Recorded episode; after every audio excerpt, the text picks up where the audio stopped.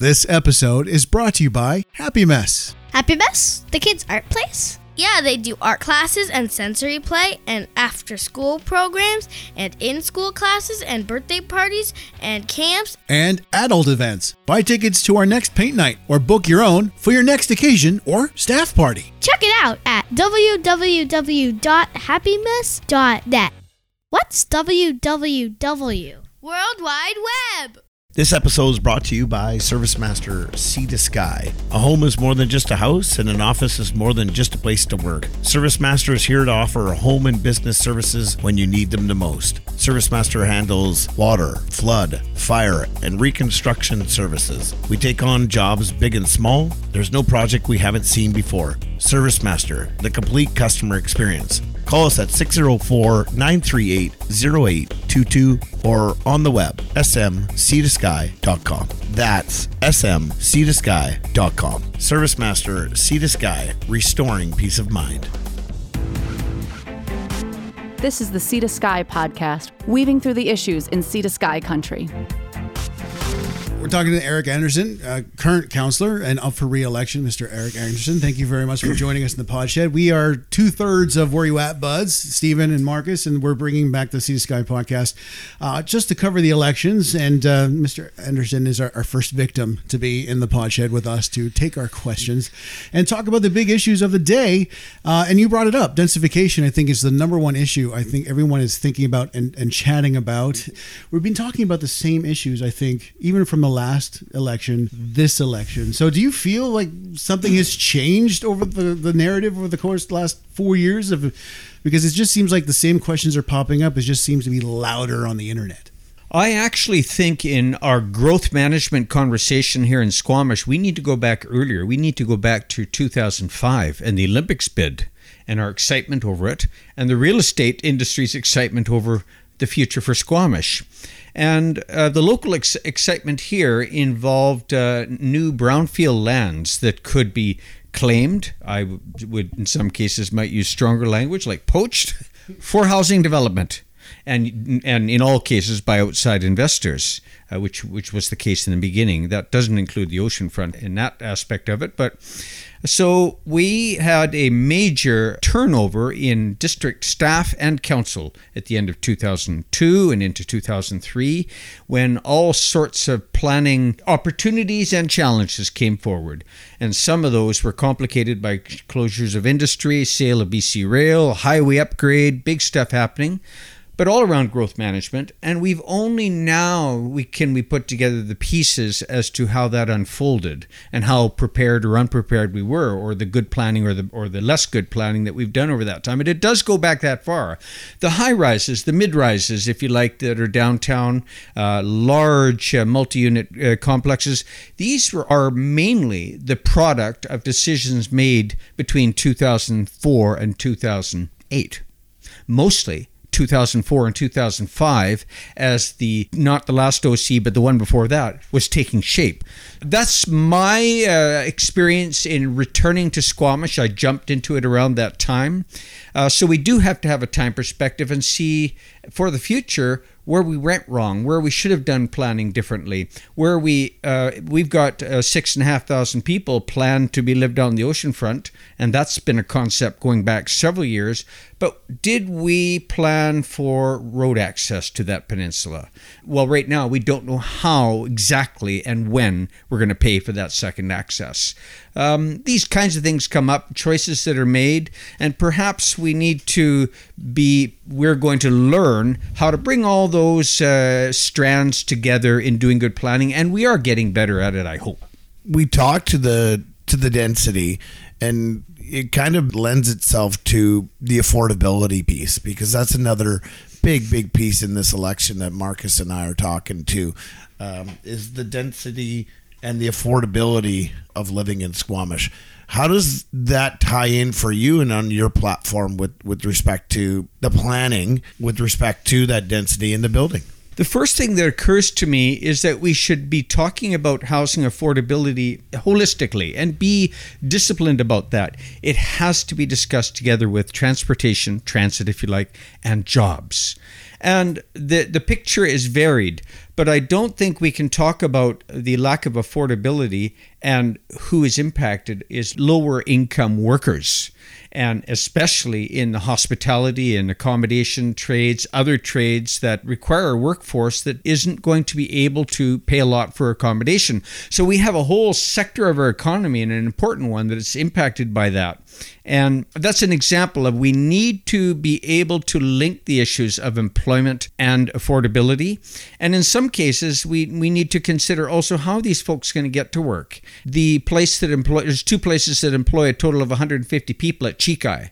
We have no transit there. One of those businesses at Cheekye is struggling to create housing for its employees.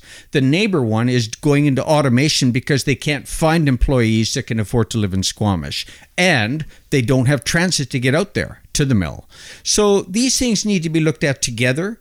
And I think that we will actually be spinning wheels in policy making and decision making unless we look at that ho- holistically. Yeah, those are my thoughts offhand. We needed to be always be thinking about housing affordability in an integrated, holistic way. So how do you gain that? You have to build housing, talk to transit. You make it sound like it's been a, a prevailing problem, and that's something we need to look at because we're missing the bigger picture in terms of planning. I know your position is not mayor, but you're a councillor. How can you use your position to make those changes? I think that one of the opportunities that we have as a small town with this similar dilemma, set of dilemmas as so many small towns close to the urban fringe of the lower mainland, but many small towns in BC, not maybe not Fort Nelson, but in the Okanagan, South Island, we all share these uh, housing affordability concerns. We share concerns about how to pay for regional transit or local transit. I think that what we can do is work better together in advocacy towards provincial and senior governments. And one of the things I think we need is new provincial level planning legislation. And because we're all suffering these growth management areas in key corridors or regions of the province, and I don't think we have the tools we need at a regional level to accommodate them. We are speaking about housing with Minister Eby, and we're speaking about transportation with another minister in Victoria, but are we getting everybody together? I think where our planning legislation at a regional level and has to come from the province is going to have to put those um, uh, together in terms of expectations. That is, we should discourage new residential development on a large scale in a place that hasn't got local jobs or that doesn't have transit there. They do this across the border in Washington state, and they do it because the I 5 corridor is horribly congested. And they've got environmental issues and farmland protection issues. So they've advanced their smart growth planning legislation better than ours. And I think we do need to think regionally and work together among communities to solve our problems, which need tools that the province can give us. These are tools that only the province can give you. These are nothing that you can so we can sort of fix on our own at this point. Or I'm, I'm not asking you to criticize. well, yeah, okay, criticize your record, criticize Yeah. the last four years and what we could have done better to to perhaps gain these tools. Because I mean, again, the, these issues are not new. We've been we've been talking about this for a while. So in the last four years, have we gained any way of getting these new tools except for, you know, we need to ask the government for them? I think you opened, Marcus, in reminding me that I'm a counselor, not a mayor.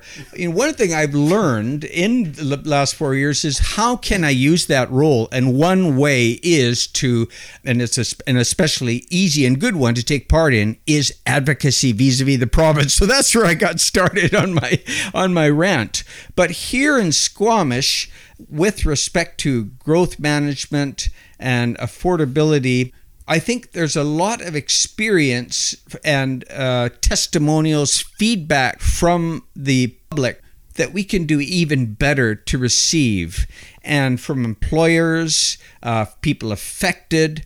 I think that sometimes we, all of a sudden, one day we had 15 people in the council audience. These are people who lived in vans we never knew about these people before and all of us were surprised to the uh, that they all of a sudden introduced themselves and it was a good thing. Where where were we?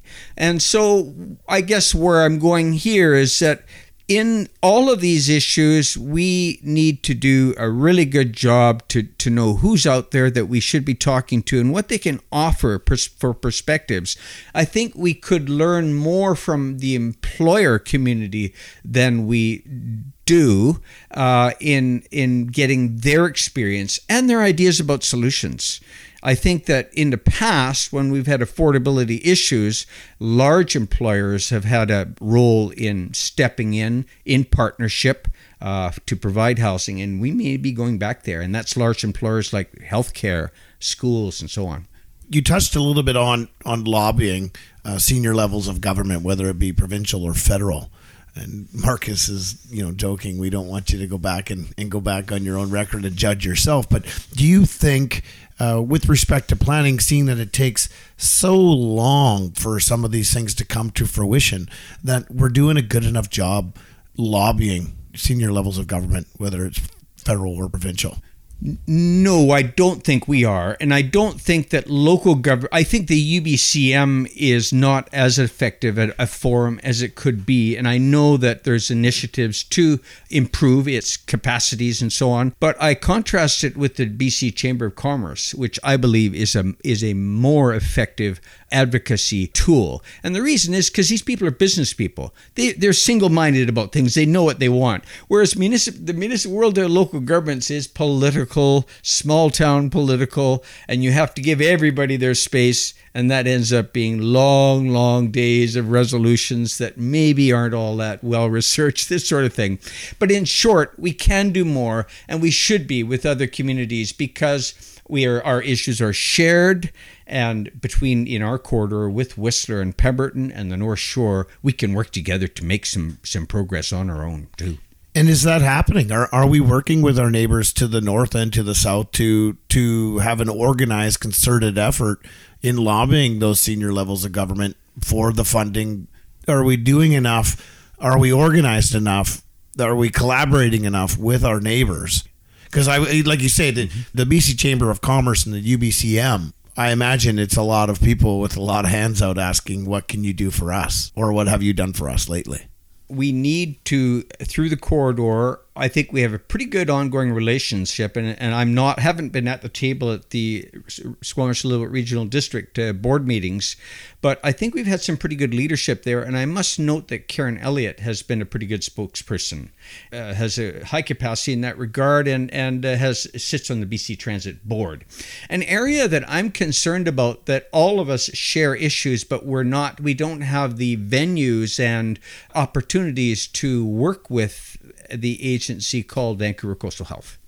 I think that the ability for us, we are united and do share issues, share notes, and so on, and do advocate, but the opportunities to actually sit down with Vancouver Coastal Health on issues particular to this corridor are quite limited there are some real important changes that the province needs to recognize about our loss of uh, regional autonomy, local autonomy in healthcare planning, not only in, in undertaking it, but being a part of it.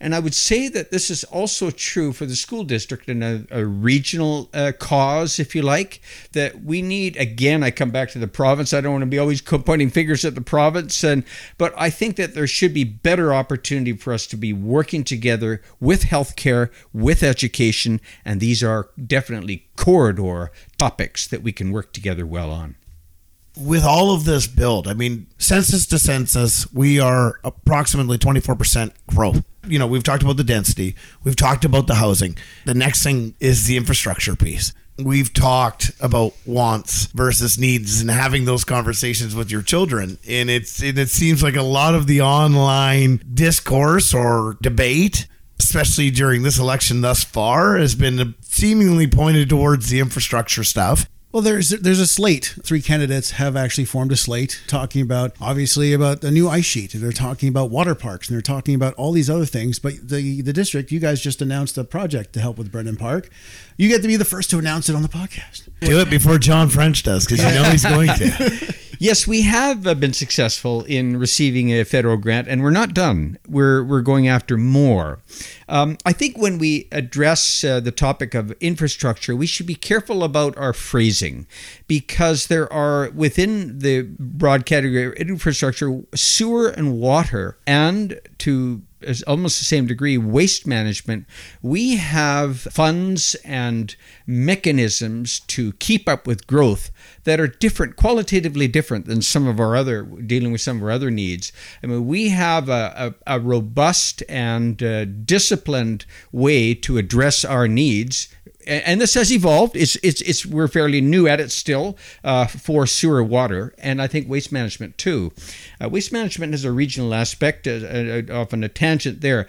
Now, my main point here is that we should distinguish between infrastructure and amenities. And I think a lot of the public, when they're concerned about not keeping up, they're not only, but uh, to a large degree, speaking about amenities, recreation, Brennan Park, as you've or we've already uh, touched on, uh, but also cultural amenities. And these are, I, I wrote a book uh, three years ago on the history of the theater in community theater in Squamish. It started in 1965. Since 1965, we haven't solved the problem of where they're going to rehearse, where they're going to perform, where they're going to build sets and store sets. We still haven't done yet. They come out, they soldier on, they deliver for us. This this group of, of dedicated people, uh, and so many other recreation and culture groups, all run by volunteers, and they do struggle. I work with the Boy Scouts and their storage issues, and they're all over these issues. So, culture and recreation, uh, I think this is a category where we need to do better to highlight them, distinguish them from other infrastructure issues, and, and address them. And I feel that the number one thing that we have not been doing is planning for our ongoing and future needs in both those areas of recreation and culture. And I might add that that includes the waterfront. How do we get access to the water for watercraft, paddlers, recreational boats, and more? This is an aspect of our recreational amenities, if you like, and it is infrastructure as well, that we have not made a plan for. There was a staff report in 2008 that suggested we need a plan, and we're only now in the middle of, of, of struggling through that plan. In the case of cultural facilities, we had an arts, cultural, and heritage strategy endorsed by council two years ago. And it said, a majority council vote, uh, Councillor French and I were a little bit concerned, uh, Councillor Stoner to some extent too, that the plan was not to start planning for another seven to 10 years, which is now uh, five to eight years, if you like. But that doesn't make sense because we need to be prepared for the opportunities. Yes, we don't have the money for this. We, we have to apply for those grants. We haven't got the tax tax deal yet uh, from big industry. And uh, we hope to attract other taxpayers, uh, commercial business taxpayers to the town. We're, we're struggling there with where the money's going to come from. But we have to have the planning ready. And we have not been doing that to the extent we should. And I think that this could be a, a good opportunity for engagement too on stuff so important to all ages in the community is that type of amenity infrastructure. That kind of lends to the consultants too as well consultants play a big role in preparing those documents that land those grants from senior levels of government, whether it's federal or provincial. What's your thoughts with respect to consultant reviews and hiring of consultants? Are we doing too much, too little? Are we spending more than we, we probably should be? What's your thoughts on that? Here, we probably might include uh, engineering companies because for a lot of our our engineering, like diking, water treatment, and so on, we are relying on engineering firms. However, I'm going to start with another example. We have been trying to assist in the supply of daycare facilities here in Squamish. And for that task, we have engaged an architectural firm and the same architectural firm is now working with the Squamish Arts Council on trying to put together a plan for our cultural facility needs ongoing and into the future. Your question is welcome to me because it brought to mind how valuable it can be to have some real bona fide expertise and expertise that's traveled around the province and that can bring a lot to the table. Now I'm going to refer to engineering companies. I think sometimes uh, in some of these consulting exercises, I would point to parking, downtown parking studies, some aspects of our waste infrastructure. We have a little bit of a case of going back to maybe we should blow it open a little bit and uh, involve not only other sources of expertise but other kinds of expertise. Maybe an architect maybe a developer should have been part of that parking strategy uh, consultation, not just an engineering firm. We know engi- engineers are good for, and we should use them for what they're good for. But there's social dimensions, there's new things unfolding always. So, in our use of consultants, we can be kind of set in our ways. And I do think this happens now and then. We can be set in our ways in a pattern of how we use consultants. But I've recently seen how valuable that could be when we have some really useful expertise, for example, from an architectural firm on, on daycare and cultural facilities is it feasible or do we have land to build a parking structure? Is a parking structure needed? Is that something that we're looking to especially since that new project i believe on third that's another huge building going in there and it's only one parking spot per unit. When you know more people live per unit and they have to go outside travel for work I'm concerned that we're not, um, we're in denial about the potential need for a, a, say a two two plus story parking facility because the land is scarce and it's not like back in 20 you know during the depths of the recession we could have picked up one of those lots. The district could have. I'm concerned because we're being distracted by ideological debates that aren't starting with the downtown. We, we're importing philosophies and visions from elsewhere. They may be valid, but I believe they are distracting us from our responsibility to pay attention to needs that aren't going away. I mean, seniors, all the clinics downtown, our continued vision for downtown as a place for tourists to visit. And we're not uh, r- uh, rounding out in our discussions of the parking issues downtown whether or not we have parking issues or to what extent and how to deal with congestion.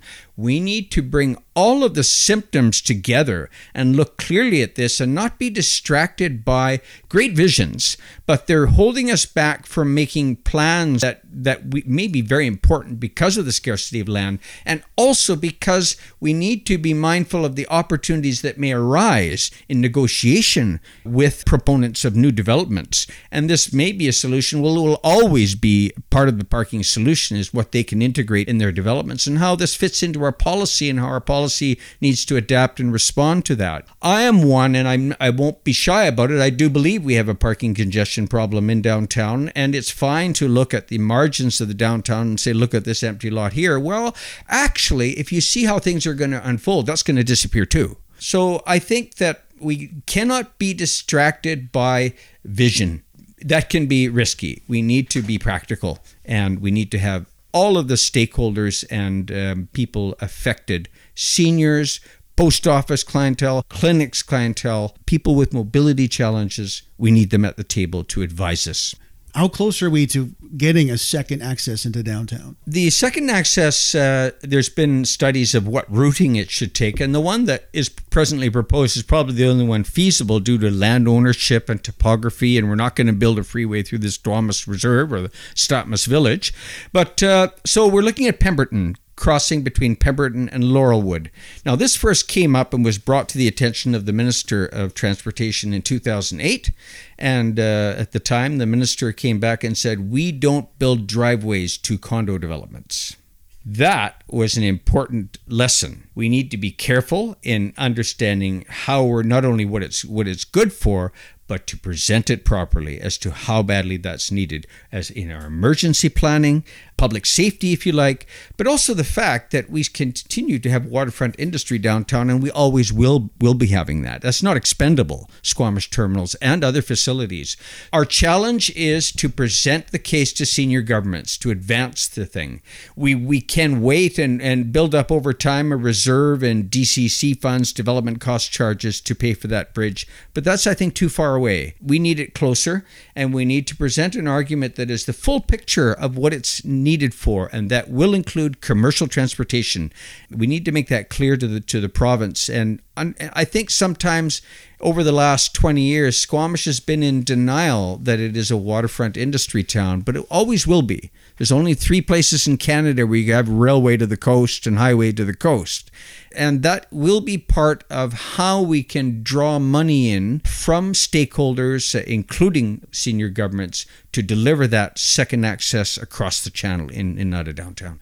Next up, I guess, would be the densification in the Garibaldi Estates. I, I was reading a comment the other day that said Wilson Crescent isn't Dentville. And Hospital Hill is not Valleycliffe. Please get it straight, the newspaper or the planning department. Well, I'd have to say the same about the Garibaldi Estates. When we use that phrasing, we need to be uh, aware of the diverse landscape of the Garibaldi Estates. And when we set out the boundaries for the planning exercise, we included everything from the funeral chapel on Cheakamus uh, all the way through, including out to the golf club and uh, VLA and there's very distinct uh, patterns of uh, real estate in that area uh, that is lot sizes and all this sort of thing. And then across the highway we have a large set of complexes of multi-unit housing and we didn't include those.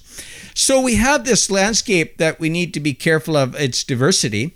But with respect to the uh, veterans lands uh, act subdivision I am not sympathetic to a heavy handed approach to repealing the VLA bylaw. In fact, I would go back to the process that was in, in, place in 1966 when the most recent VLA bylaw was put in place, and that is a strong participatory uh, process with the uh, neighborhood uh, uh property owners.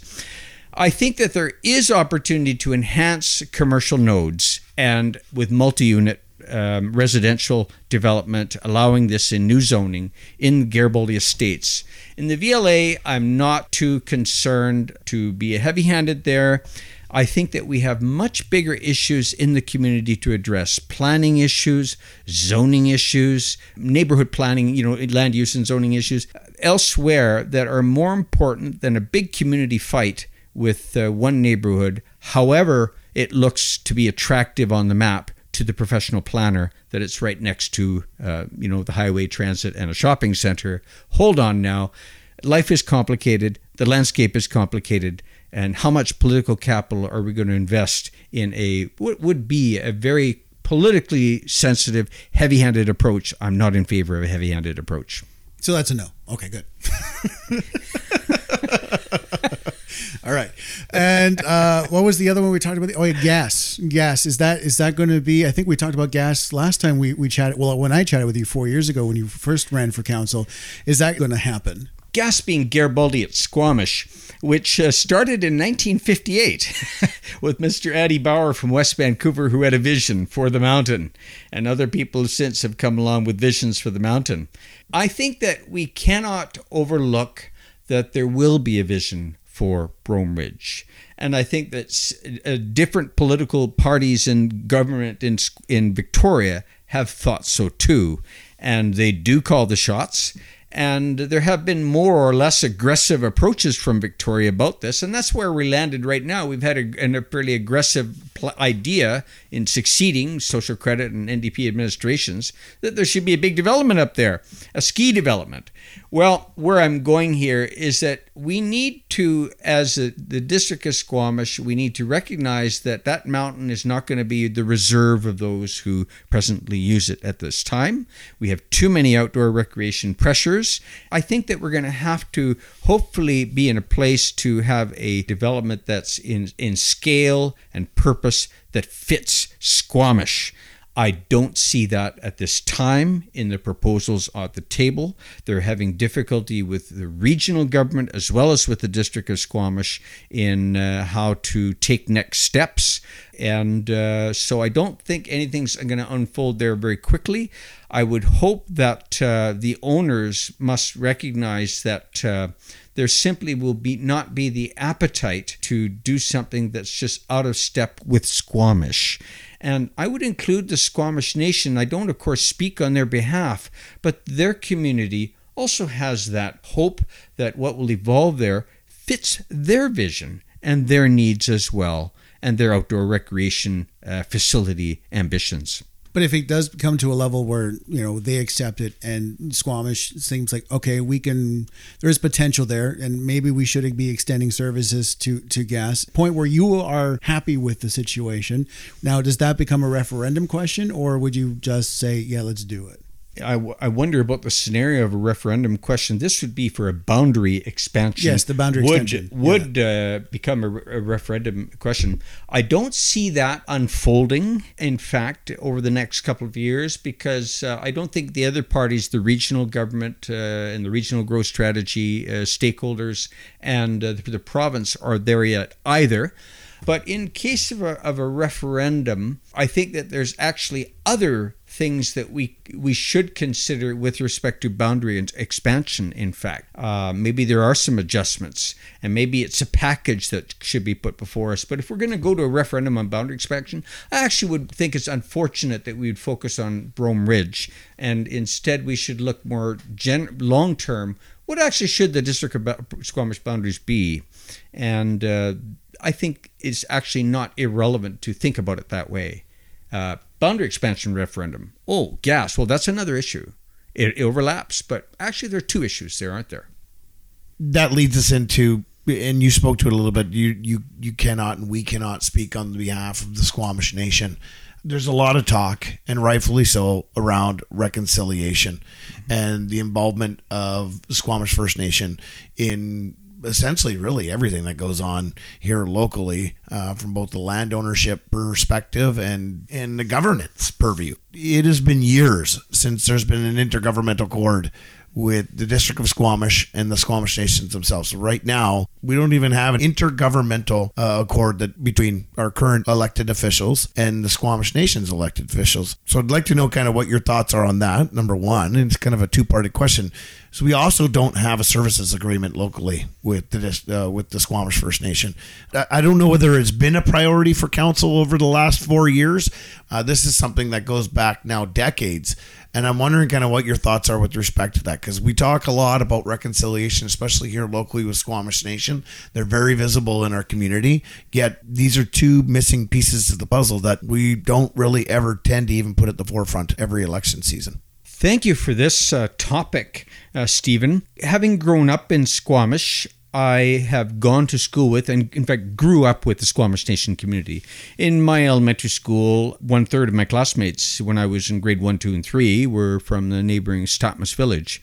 I have, in two areas, had ongoing intensive relations with Squamish Nation community members, and that's in wood, forestry, and culture history culture, if you like. And I have always, every week, it, it, doesn't go by where I don't have conversations or meetings with members of the community.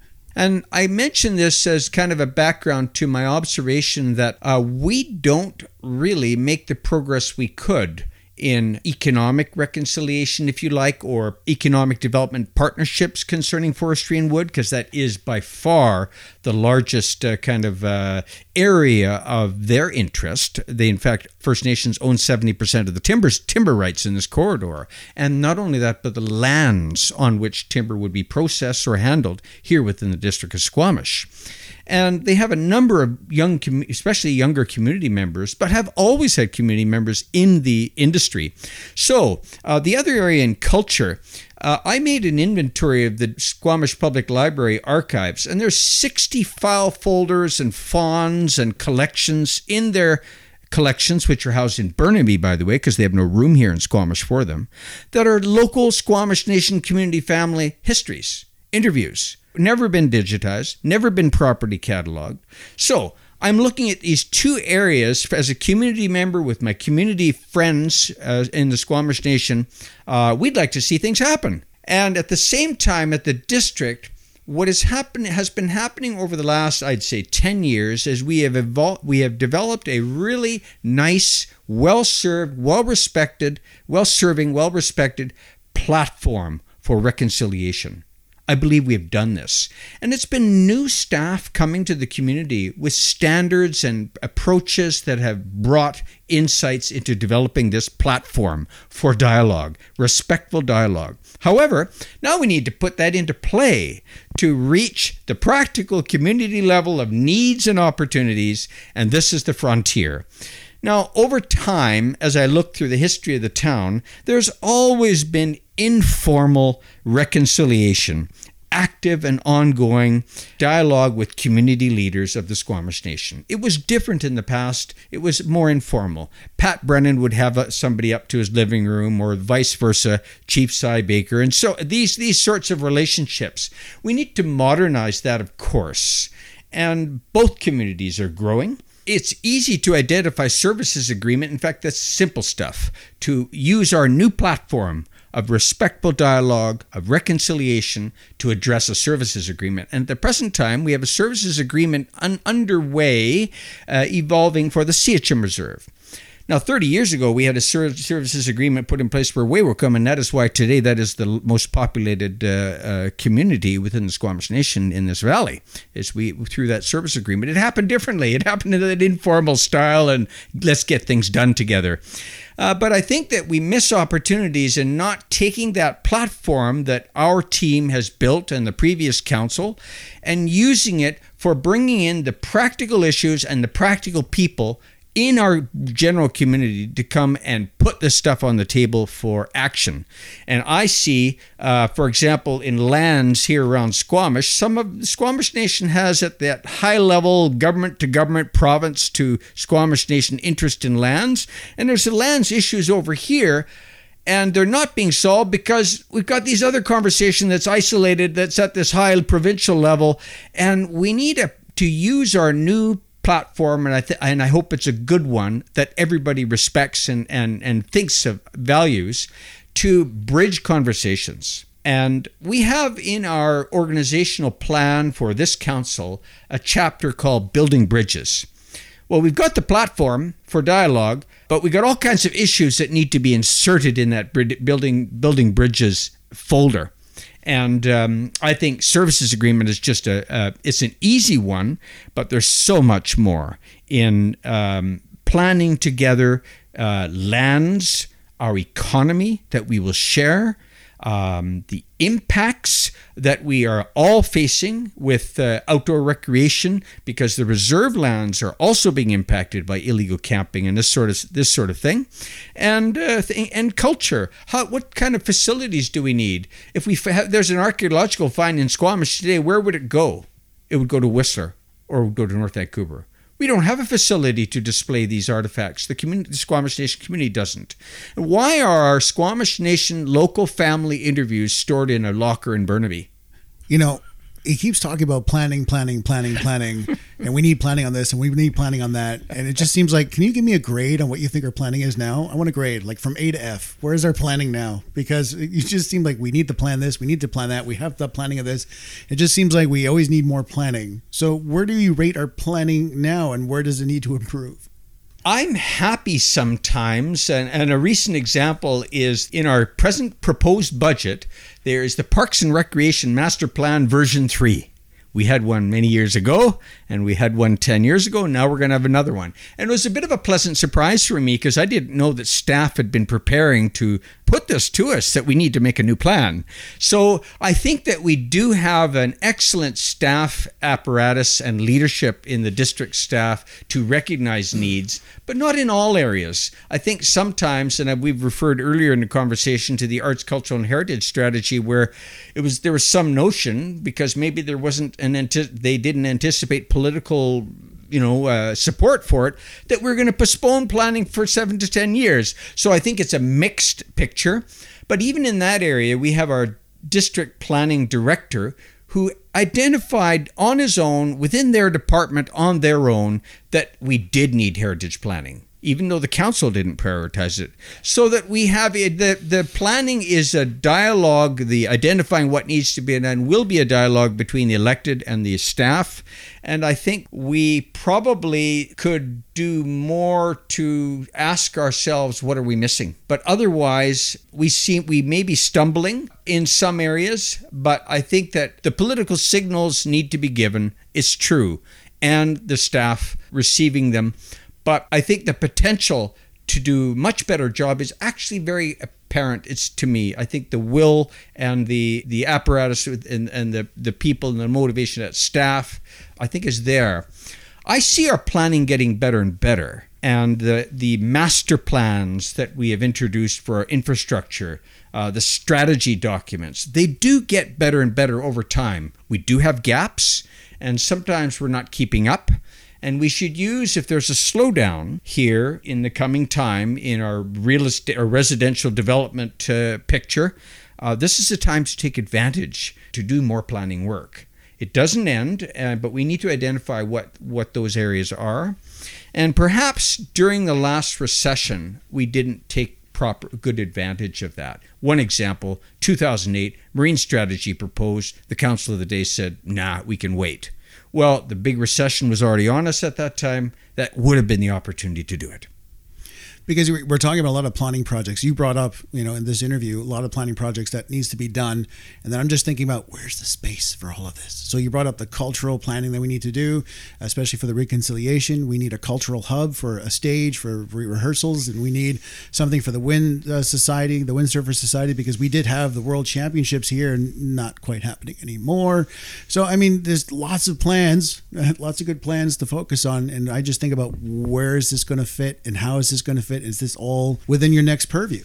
You mentioned the wind sports uh, spit. That leads me to think that one aspect of community planning that we're missing is citizens getting together around the table. And on our waterfront in the estuary, which is not just the wildlife management area but includes the Mecklenburg Blind Channel, we had the Estuary Management Committee. That hasn't met in several years. In the old days, right up into the 80s, we have a we had a recreation commission, so that the different uh, amateur sport uh, youth sport uh, representatives got together and were appointed to a commission, and they did planning for recreation facilities and programmings that what they saw had to evolve. And then they would come to the district and say, This is what we've identified. So those were citizens and stakeholders uh, getting together, and perhaps we have gone away from those platforms and in the areas of environment and waterfront land use planning and in recreation, we could maybe revisit some of those structures that we had that take the pressure off, uh, including political pressure, off the council and the district, and, and let people that are stakeholders in these sectors take control of identifying needs and solutions. So you asked about the planning and a grade. Yeah. Right? I mean, Yeah. the planning and grade. So my question is going to be the second part of that. What kind of a grade do you give with respect to the execution on those plans? Do you have particular plans in mind? I just would there might be a kind of a diversity of uh, examples that For me, I mean, you, you- again, you have spoken a lot today, Eric, to the planning and planning and planning and planning. But at some point in time, the rubber's got to hit the road. We've got to put some of these plans in action. I have always felt that prior councils have done a great job with respect to specific consultations for certain things, whether it was the recreational master plan, whether it was the facilities master plan too as well. And we're starting to see some of that become enacted upon now, whether it's the new fire hall, the new water treatment plant.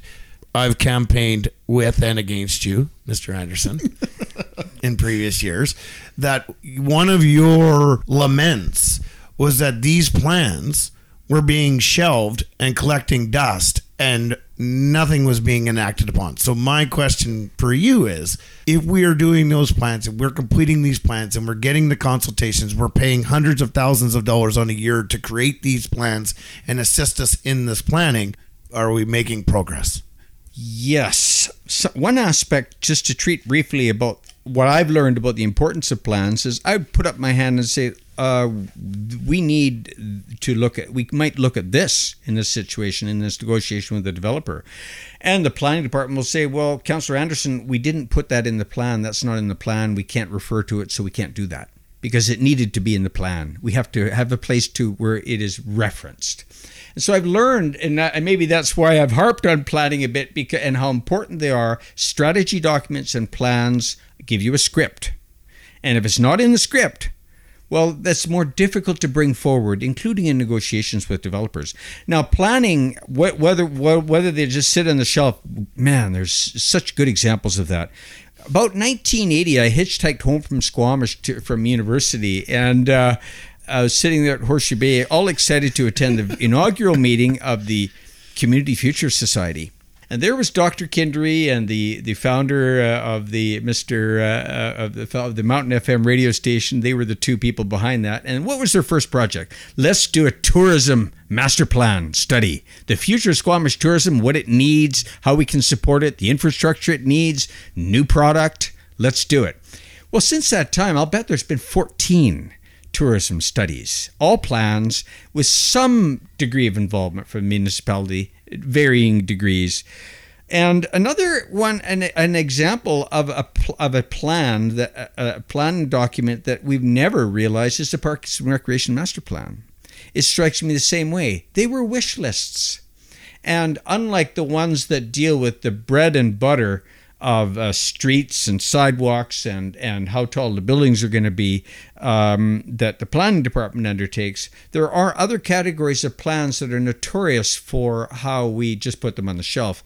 Another example is downtown planning we got all excited about a new plan for, and downtown first was the slogan in the early 2000s, and especially during that first New Directions regime uh, that our uh, my predecessor Ted Pryor was a part of. Big emphasis on a plan. Well, we have probably now f- five or six downtown uh, neighborhood plan drafts or concept plans. They all have the wildest ideas, but also wonderful ideas that we've missed. We just don't ret- haven't returned to them. You can find them on the website, but they're not in a category of being something that anybody feels obliged to follow.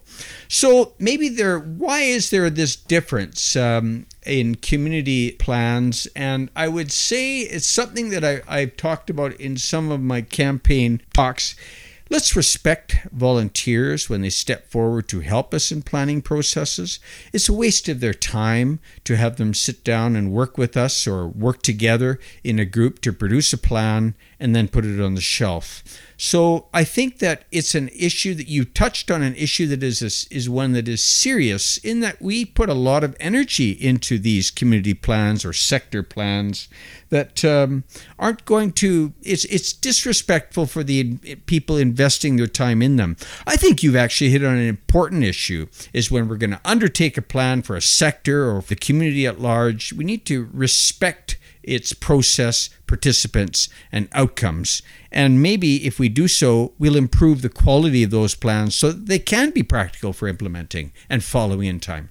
All right, so this is the point where, where you can talk about the main concerns you have this election and the platform you're running on, and you can sort of dive into, you know, your, your I don't want to call it sales pitch, but give us your spiel. Give us your spiel.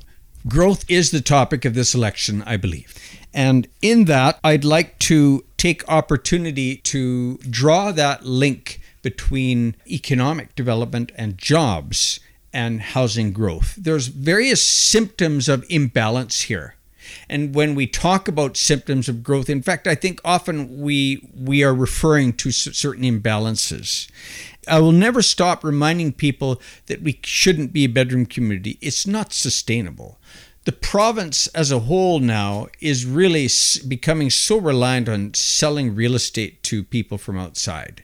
That's not sustainable. It's it's out of balance. So I think we must continue to be focused on high wage job sectors job sectors that that are export industries that bring new dollars into Squamish. One of them is tourism, which I think can be further developed, and in areas that aren't going to be bringing. Uh, well, we need the overnight stays. That's the key thing. We have to be mindful of the pressures that tourism is bringing, but I think that we can develop that sector. I also think that we are well placed with our First Nations partners in this region to develop manufacturing. And that manufacturing, why shouldn't we be exporters of affordable housing solutions? The way housing industry is going worldwide is prefab and off-site construction, especially in urban areas. Why can't we develop that sector? So, but I think it's important to develop local high-wage job sectors. Some of them that are coming to us easy are in the more high-tech, home-based, but we can't rely on that for a tax base. We need to tax base. We in in Squamish we are over well over sixty percent in our dependence on res- revenue from residential taxation. The average for BC is about forty eight we don't have the medium to large industry sectors or business tax base that we used to have and that we in fact miss whether or not people miss the smokestacks but we don't want those returning. But we do need a healthier balance. And i guess if no one else is going to talk about it i want to talk about that. And that's what i want to emphasize is balance between housing and jobs balance in focus in our growth management dialogue on other drivers like our economy Good thing you brought that up because I should have brought that up is diversification of the economy, mainly because the main income for the district is our property taxes, which have been you know, they've been going up. And I think one of the biggest employers or one of the biggest taxpayers in Squamish is Walmart of all places. It's Walmart, and I don't know if LNG is paying taxes yet, but I mean, you're right. I mean, there should be a development. Now, where do we make this development? Do we get those lands back from BC Lands, um, uh, BC Rail Lands, the yards over there? Or th- this is the question. It's always like, we need to do this, we need to do this. And with your other pet projects, it's, it's all about space, right? Where do you find the space to make these initiatives? our dialogue, our reconciliation emphasis with the Squamish Nation, I think, must include land land use planning for our e- economy, because the Squamish Nation owns through various grant programs over the last couple of decades a very substantial portion of our potential employment lands. They're just north of us here in Brackendale. They're in the Cheekye Fan area. They're on the waterfront and elsewhere in fact, they're such a dominant presence in potential employment land ownership. We must really get this dialogue started. So, there's a number of companies here in Squamish that want to expand. They ask about some of these lands, and some of them are constrained by lack of servicing or they're in a terrain hazard. We don't connect the dots to look at the future needs there. For example, I was in conversation with our engineering department about a new water pipe that has to go through XYZ area to serve a residential area. And, uh, you know, you're traversing all this in future employment land. Have you given some thought to the scale of the pipe we should put in there? In fact, uh, it, it was acknowledged that should be done. And so we need to uh, address our long-term land and infrastructure asset for the for our economy 50 100 years from now because we're not going to move mountains aside. And um, Woodfibre is an important part of this because we need to look beyond Woodfibre LNG and realize that we have a land piece over there on the waterfront, deep sea vessel access. It will never be used for housing because it's too polluted. It doesn't need a road. It doesn't have one. It doesn't need sewer, water, any servicing, security either. Really, I mean, I mean these kinds of RCMP costs uh, are unique to LN, Woodfibre LNG, but they won't be for anything else that might go there. And we should be thinking long term, and that is a gift to Squamish. We must uh, realize that that site and the vision of the Pat Brennan and company who decided to grab Woodfibre for I mean it, with put it in municipal boundaries. It is a gift because it's all gravy and it's important gravy. And uh, as a tax uh, potential tax contributor, um, it, it's enormous for the long term. Mr. Fryer, did I forget anything? Oh, Crumpit Wood uh, environment locally. There is a lot of different causes. One of those being the Crumpit Woods lands. Uh, the other would be obviously the waterfront. The other would be the LNG. So, environment uh, and concern about the environment, it came out of the 60s and 70s, that generation woke up to the terms like ecology, and that happened here too. And the people that were part of that are still around. Uh, the founders of the first environmental groups here in Squamish are still with us and still active in that way. And I reflect on this because they're still around, and what do they have to say today? And what are they involved with? Well, I think of my colleagues in the Squamish Streamkeepers Herring Recovery Program, these people in their 70s and early 80s. They've been concerned about, and me along with them, is well, practically what can Woodfibre do and what they should they avoid to protect herring? And I think we're doing a good job and we've we've alerted them uh, early on, and they've they've spent uh, you know 12, 14, maybe more million dollars in cleaning up their site, and so from a practical experience, local naturalist environmental perspective, uh, it, the perspective on Woodfibre LNG may be different than what the general public might expect or suppose. And it's more of an experienced, hands on view of how these things work fish habitat, spawning seasons, and all this sort of stuff, and habitat being degraded, and how we can bring it back with through artificial means and so on, which Herring Recovery Program has been doing. I'll turn now to the example of where we should be building housing up in the hillsides at Crumpit Woods or on the lot 509, 510, the Chima lands, or down the valley bottom. Well, I remember, and I think of these, this ge- er, older generation, a little bit older than me, of of naturalists and environmentalists, and I came across one such person in a Garibaldi Estates neighborhood planning forum meeting, and she came forward and she has a, a property in the VLA, in fact, and she tried to explain to the planning department representatives and others in the audience that she thinks that the bird life is much more important down here than it is up on North Crumpit. And this is a simple reason. Valley bottom habitat is qualitatively different, qualitatively much more important. And this is where, to the experienced naturalist, they will point these things out. Now, we do have people concerned about the environment that are horrified at these hillside areas of second growth burnt over forests. Sometimes these areas have been burnt over three, four times and in big catastrophically but to the experienced person and we'll all learn as we from our mistakes and hopefully not hard lessons all the time that we should be uh, looking at the priorities and making sure that we identify what is the more valuable habitats and the top uh, low hanging fruit of making improvements for the natural environment. And they may not be where we expect. And I think that sometimes you need to grow here as an observer, and we need to to be mindful that there there is a, a, a, degree of experience that's built up in how we can do a better job, and those people might be saying things that some us might not expect about projects like Woodfibre and where we should be building housing up on the hillsides.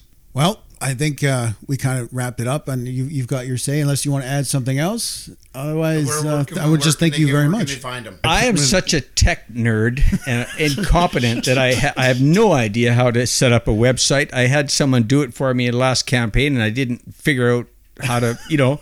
And then now I got two Facebook pages my Eric Anderson profile and my Eric Anderson from Squamish. And I can't figure out how to get one or the other hooked up to the campaign dialogue page. So I'm terrible at this, but you'll find me at either I'm Eric Anderson on Facebook, Eric Anderson dot Squamish on Instagram, and I'm Eric Anderson for Squamish on Facebook again. You you are very active though. I've seen you on the, the Squamish uh, election 22 page, and you're very active at answering questions. So you can find them there that that, that group as well. And uh, thank you very much for joining us today, Eric, and good luck in the election. My pleasure, gentlemen. Thank you for the opportunity. This is the Sea to Sky podcast. If you have a comment or story ideas, please check out our website at seatoskypodcast.com or on Facebook and Twitter at Sea to Sky Podcast. Thank you for clicking us on.